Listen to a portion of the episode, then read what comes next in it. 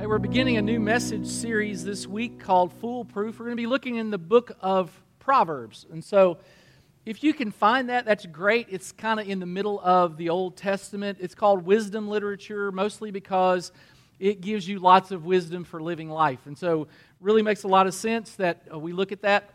Um, just so you know, last week, you know, I was gone. I was in Kentucky, and one of my sisters got me uh, this, which is really kind of cool. Uh, Joe Coffee, tall, dark, and handsome. I like that a lot. My other sister said it should say uh, well aged and full bodied, and so uh, she's a she's my punk sister, so I don't like her that very much. All right, so um, we're going to talk about wisdom today. If you had one wish, what would you wish for? Um, I'm not asking for this is rhetorical. Think about it just for a second. Uh, reminds me of a story. There were these three guys, and they were sailors, and their ship was going down. They got in the life raft, and they sailed to a deserted island. There was very little food on there. Just so happened that one of the sailors was a Clemson fan, one was a South Carolina fan, one was a Georgia fan.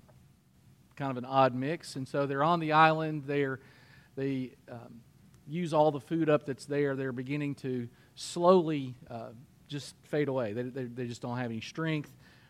Then they see a bottle in the ocean with a cork that floats to shore, and they hardly have enough strength to go get it. But one of them goes and retrieves it, and you know how the story goes. They open the bottle, a genie pops out, and he offers to give them. There's three wishes, each a wish. And so the Clemson fan goes first, and he says, The thing I wish for most is to be back at Death Valley tailgating with my friends. I, I just really, I really want to do that. And that's my wish. And poof, next thing you know, he's back at Death Valley tailgating with his friends. The South Carolina fan t- kind of takes a cue from that. And he said, Well, I'd like to be back at Williams-Brice tailgating with my friends. And poof, there he is. He's back at Williams-Brice tailgating with his friends. And the Georgia fan thought for a second. He said, I'm so lonely without my two friends. I wish they were back here with me uh, to keep me company. Uh, so that's, uh, that's good. That's gold. That's gold. I don't care who you are. All right, so if you had one wish, because this is really interesting. The, the book of Proverbs is written by a guy named Solomon. Solomon became the king after his father, you've heard of him, King David. Um, he died and left the throne to Solomon. There was a little bit of a battle over this. One of the other sons wanted to be king, and Solomon became king. David sort of handpicked Solomon. Solomon becomes king. He's pretty young at this stage of his life. And God asks him this really important question. He appears to Solomon and he said, Ask for whatever you want to uh, me to give you. Ask me, ask me for something. Now, if you were asked the question by God, if God were to say to you, What I'll give you anything, just ask, what would you ask for? It's interesting, there's been some research done on this. In fact, there's a, a website called The Tens, and the, they ask people this question If you were uh, offered one wish, what would you wish for? The number one answer is always this is the one uh, unlimited wishes. It's like, okay, well, you're, you're greedy. You know what? But what one thing would you wish for? Um, the top answers someone to fall in love with me, um, my family and my friends to be immortal, which, by the way, you are immortal, your soul is, a perfect singing voice, um, to be the biggest celebrity in the country, really, man, you don't want that, honestly. Uh, here's one I like No more Justin Bieber. Uh, that's kind of good, I guess. Um, and to go back and change past mistakes. So here's this young man, Solomon. And God says to him, Ask me for anything. And Solomon's answer, it, it indicates he's pretty wise to begin with. Look what he says. Solomon answered God, You've shown great kindness to David, my father and you've made me king, which really was kind of up for debate for a while, over a people who are as numerous as the dust of the earth. Give me wisdom and knowledge that I may lead this people.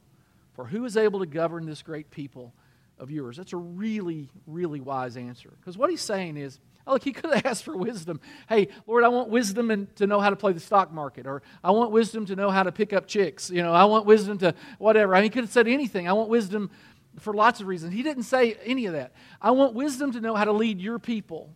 It's an honor to lead your people. I want to do it well. So give me wisdom in leading your people. And God was really, it seems, impressed with this answer because look at how God responds. Since this is your heart's desire, and you have not asked for wealth or possessions or honor, nor for the death of your enemies. And since you've not asked for long life, but for wisdom and knowledge to govern my people over whom I've made you king, therefore, wisdom and knowledge uh, will be given to you. I'm going to give you that. And then what he says next is really important, kind of where we're going to go with this today. I'm going to give you wisdom and knowledge, and I'll also give you wealth and possessions and honor, such as no king who has been before you has had, and none after you will have. You will be on par with no one. Uh, no one will be able to compare to you. And what God is basically saying is if you get wisdom, the other stuff comes along with it. You get wisdom, then you're going to have possessions and wealth and honor because it's kind of a package deal. And God uh, blesses Solomon with wisdom. Solomon writes it down. We have a record of it. It's called the book of Proverbs. But God's wisdom is a take it or leave it proposition.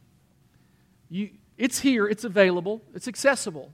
If you have a Bible, if you don't have a Bible, you have a phone, and there are Bible apps. Everyone that has a phone, or everyone that has a computer, or everyone that has this book called the Bible has access to this wisdom. We all have access to it. Pretty much that's everybody. Everybody in America, at least, has access to this wisdom. 31 chapters of wisdom. These little pithy axioms where God speaks through Solomon and Solomon writes these things down. This is how life works. Look at this next verse. Wisdom is the most important thing. So get wisdom. If it costs you everything you have, get understanding. Treasure wisdom, and it'll make you great. Hold on to it, and it'll bring you honor. You got to get wisdom. And this was a great request on, on Solomon's part, and God said, Hey man, that's a great, that's a great answer. I'm going to give you everything. But it's extremely important to understand that wisdom is not the same thing as knowledge. There's knowledge, or there's information, or there's misinformation. There's a lot of stuff out there floating around. This isn't IQ. This isn't about being smart. This is about being wise. They're really, really smart people that make really, really dumb mistakes. We see it all the time in the news. Really smart people with really high IQs do really evil things. Uh, in fact, the best thieves are usually really smart because they've thought it through. They're intelligent, they're knowledgeable, they're just not wise, they're just not honorable. And so don't confuse wisdom with knowledge. They're exactly, absolutely not the same thing, they're completely different. Wisdom is seeing and responding to life from God's perspective.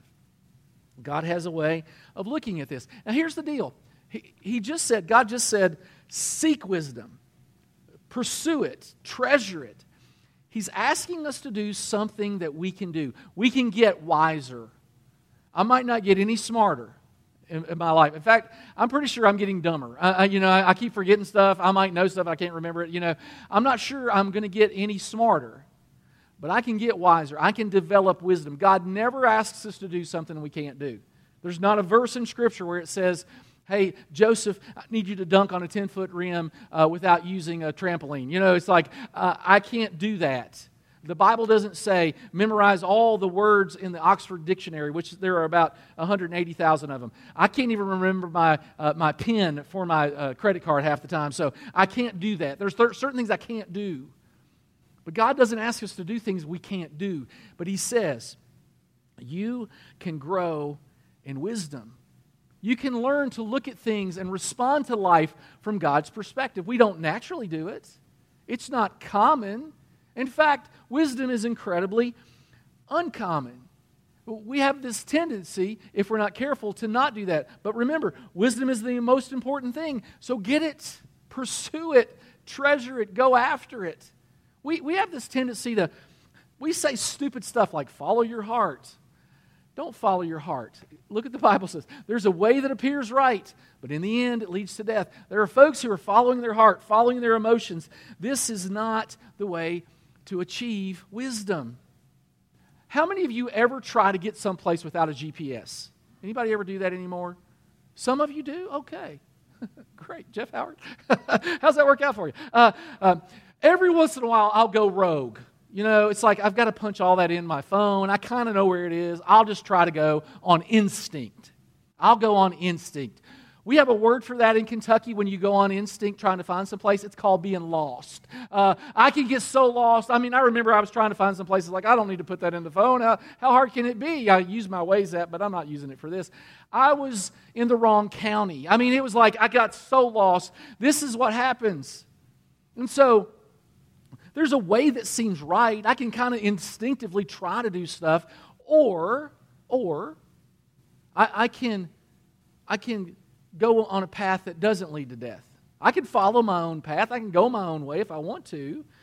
But it's preferable to, for me to see life the way God sees life, for me to respond the way God would want me to respond. Not the way the world tells me to respond, not the way uh, my instincts tell me to respond. I should go with the way God tells me to respond. In fact, there's a blessing if you go with wisdom. Blessed are those who find wisdom, those who gain understanding. For she, by the way, uh, somebody after the service said, Don't you think it's important that wisdom is a she? It's like, I don't. Uh, anyway, uh, for she is more profitable than silver, yields better returns than gold. She's more precious than rubies. Nothing you desire can compare with her. Long life is in her hand. In her left hand are riches and honor. Really interesting kind of take on this. In Scripture, your right hand is your hand of power. I, am not, this isn't a commentary on left handed people. You're all good. God loves you. Um, but just like if you read the book of Revelation, it'll say that something is in his right hand. That means it is in a position of power. It's about power. Your power hand is your right hand in Scripture. That's just how it works. What's really interesting is it says, um, long life is in her right hand, her left hand are riches and honor. It's like even the weakness of wisdom is great. I mean, I kind of like riches and honor. There's just, all of this is good. There's no weakness, is kind of what he's saying in wisdom. Her ways are pleasant ways. All her paths are peace. She is a tree of life to those who take hold of her. Those who hold fast to her are blessed. How, how do you get longer life from wisdom? Well, there's lots of ways, honestly. Um, there was a 2018 article in Time magazine. They looked at a couple of medical studies about um, how folks who go to church live longer. It's really interesting. One was from the Journal of American Medical Association, JAMA. You may have heard of that. And they did some research on some people, and they found that those who attend services are 33% have a, a 30% lower chance than their secular peers of dying. Really, really interesting. Another study uh, from the Public Library of Science found that regular attendance worshipers were 55% less likely to die. Um, there's a guy named Tyler VanderWeele. He works uh, for, he's a professor of epidemiology at Harvard. And um, he says church going, uh, how it benefits us is likely because we have a network uh, of social support. Uh, churchgoers more often have an optimistic attitude.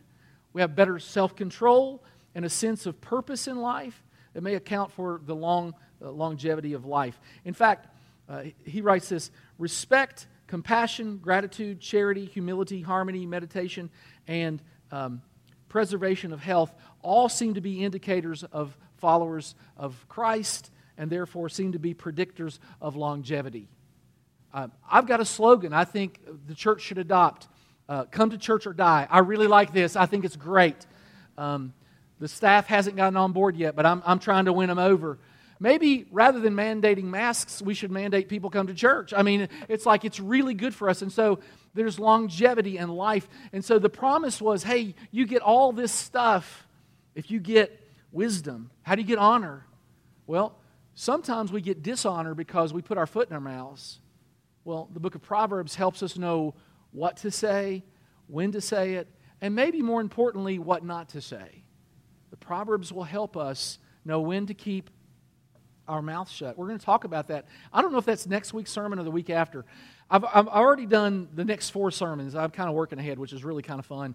And um, one of the messages is about finances, uh, foundational finances, uh, foundations for, for financial freedom.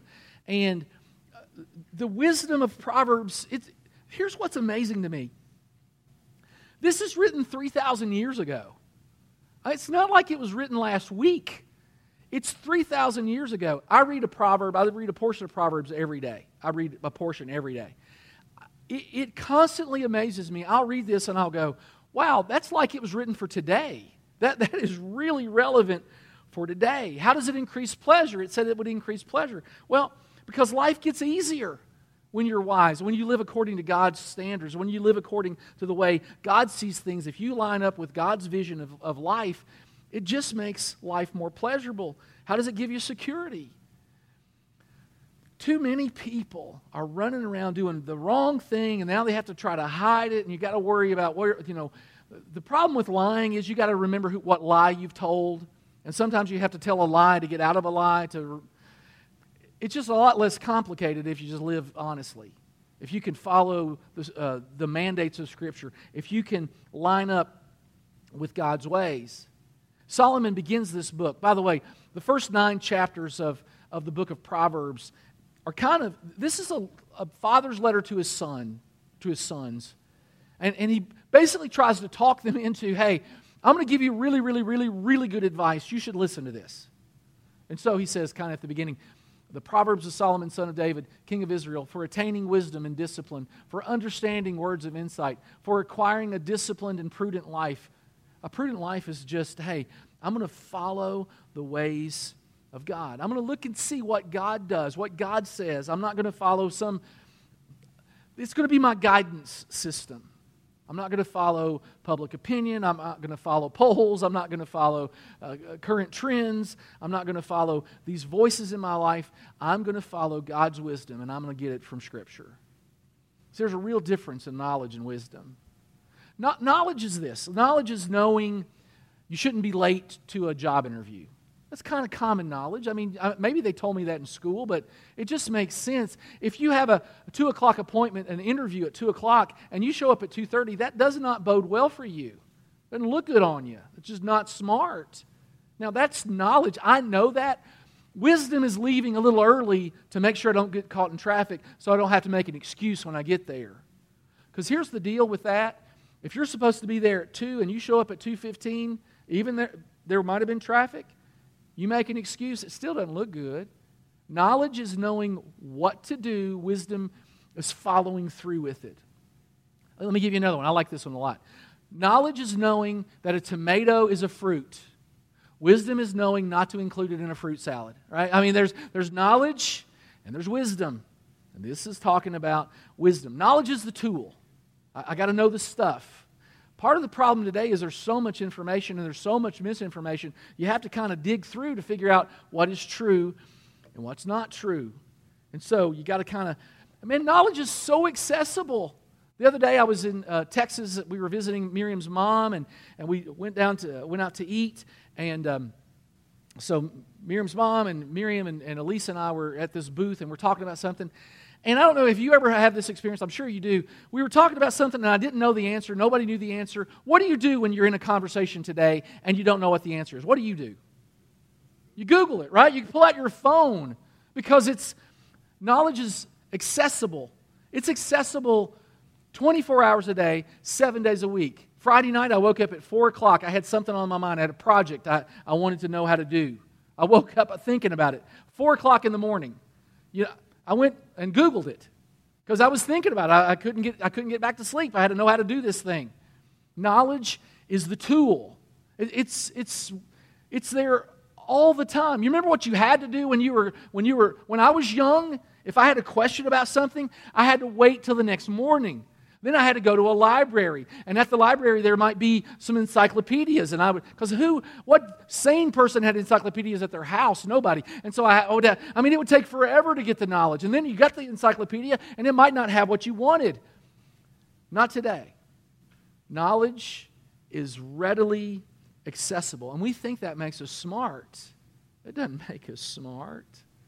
Think about this for the vast majority of human history, I mean the vast majority of human history, for most people on this planet who have ever lived, access to one book, even one book, was unheard of.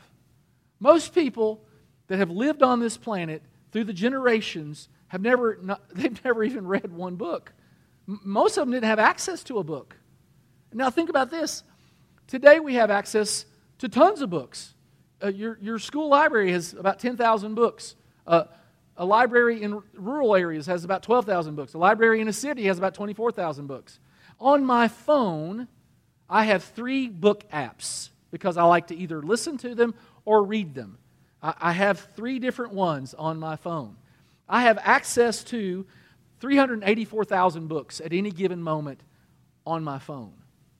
The vast majority of people throughout the history of the world had no access to any book, and if they had access to it, most of them couldn't read. There are places even today folks don't have access like we have. Knowledge isn't the problem. We know stuff, we just don't know what to do with the stuff we know. Think about the technology of ultrasounds.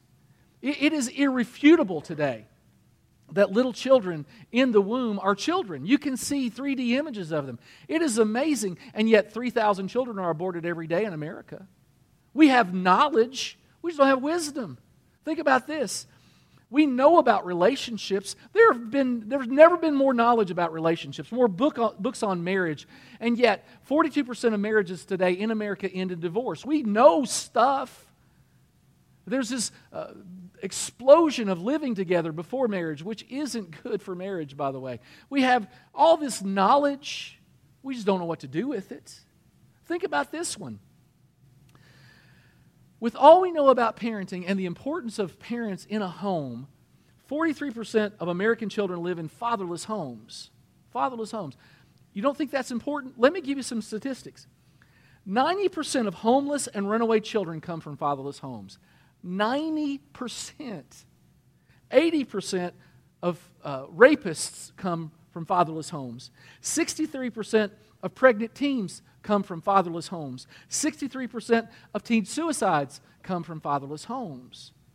There's a national organization that has great following today, who their stated, um, their stated cause is to dismantle patriarchy, take the importance of fathers even further away from the home. How foolish! There's a way that seems right to people, but in the end it leads to death. And then there's God's wisdom. Solomon does this throughout his book. There's a way of the wise and the ways of the fool. You can, you can live God's way or you can live this way. You can follow the edicts of God or you can uh, not follow the edicts of God. I mean, think about money. We know about money, and yet in America, as of last year, uh, American households owed 13, were $13.21 trillion in debt. That's $40,000 for every man, woman, and child in America. It, we don't live wisely. If there was ever a time to think of wisdom as something important to us, it's now. Wisdom is seeing and responding to life not from people's perspective, not from emotions, not from public opinion, not from hopes, but from God's perspective. I'm going to look at it from God's perspective. See, God set rules over the world, He set rules.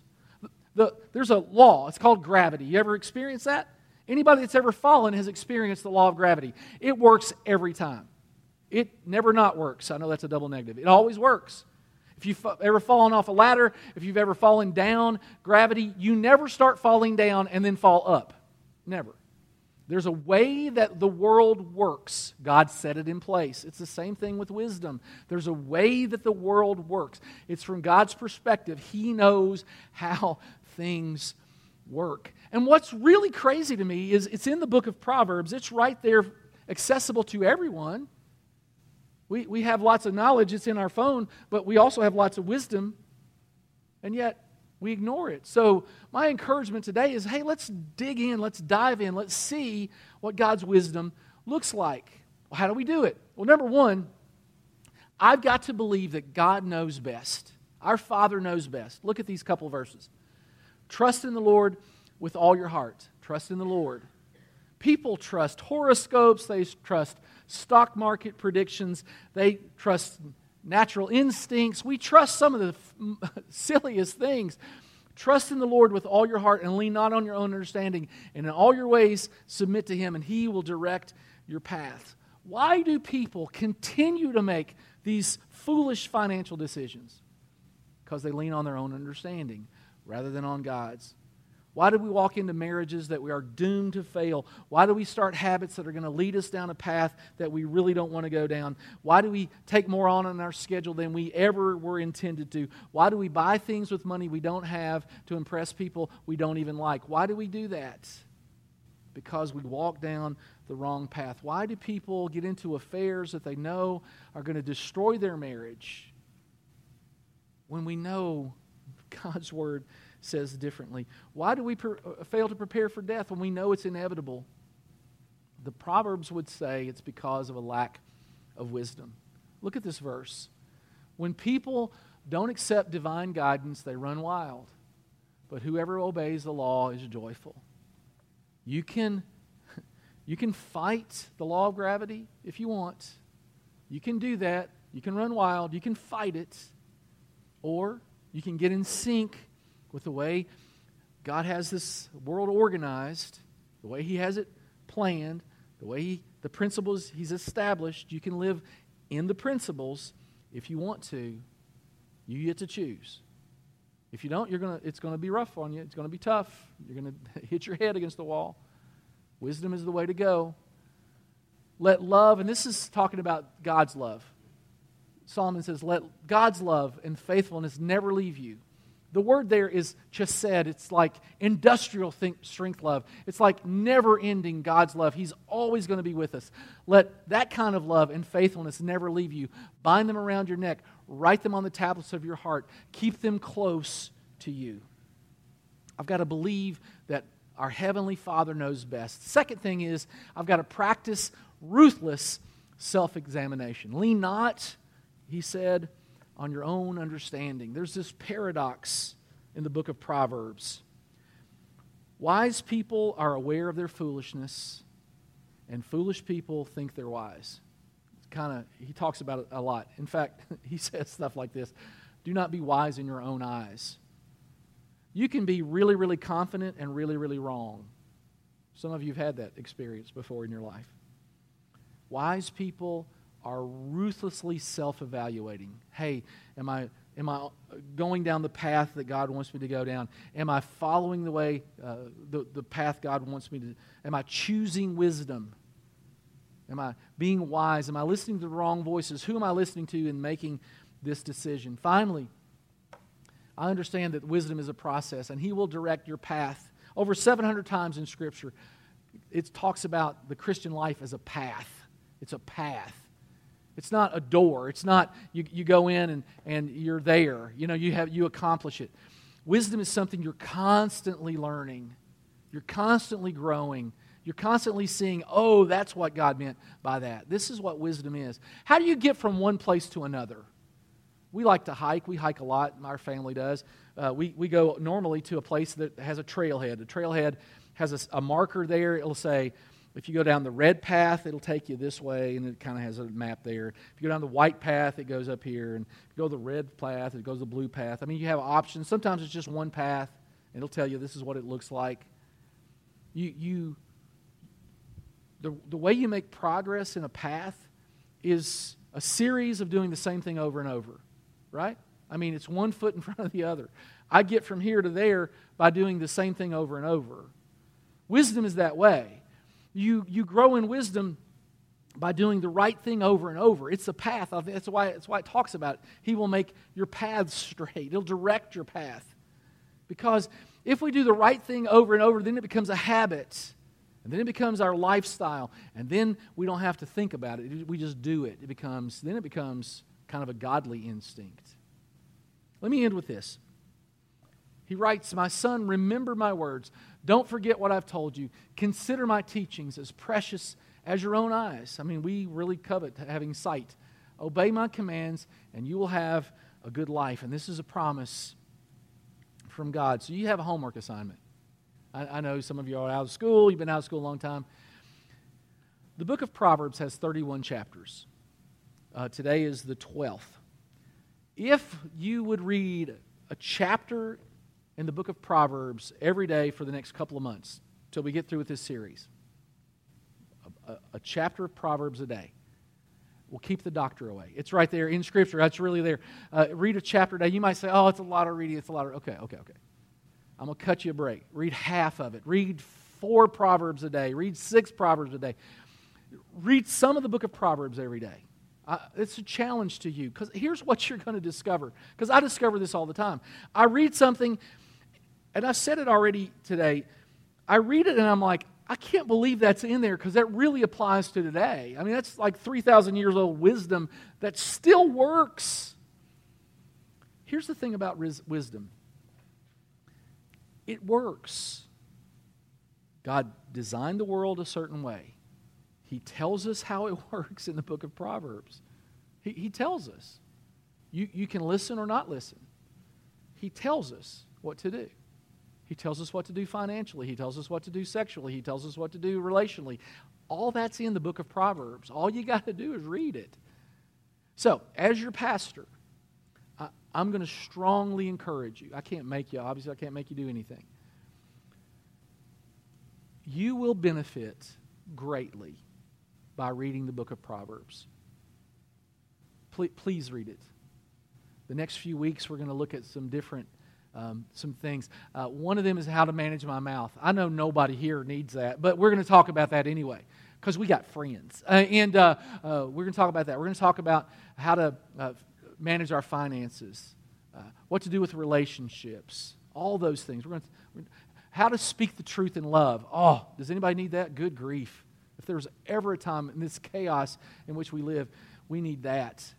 So, I'm really, really excited about this series, and I think it's perfect for our time. So let me encourage you. The greatest thing you can do is give your heart to Jesus and follow his path.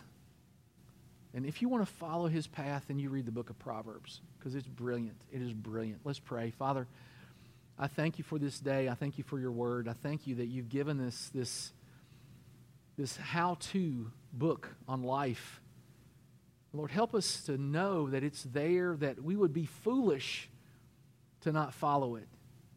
Help us, Father, to know that your wisdom is accessible, that you want us to walk the right path, that it's really, really your desire for us, and help us to follow you where you want us to go. We pray this humbly, and we seek you with all of our hearts. We pray it in Jesus' name. Amen. Amen.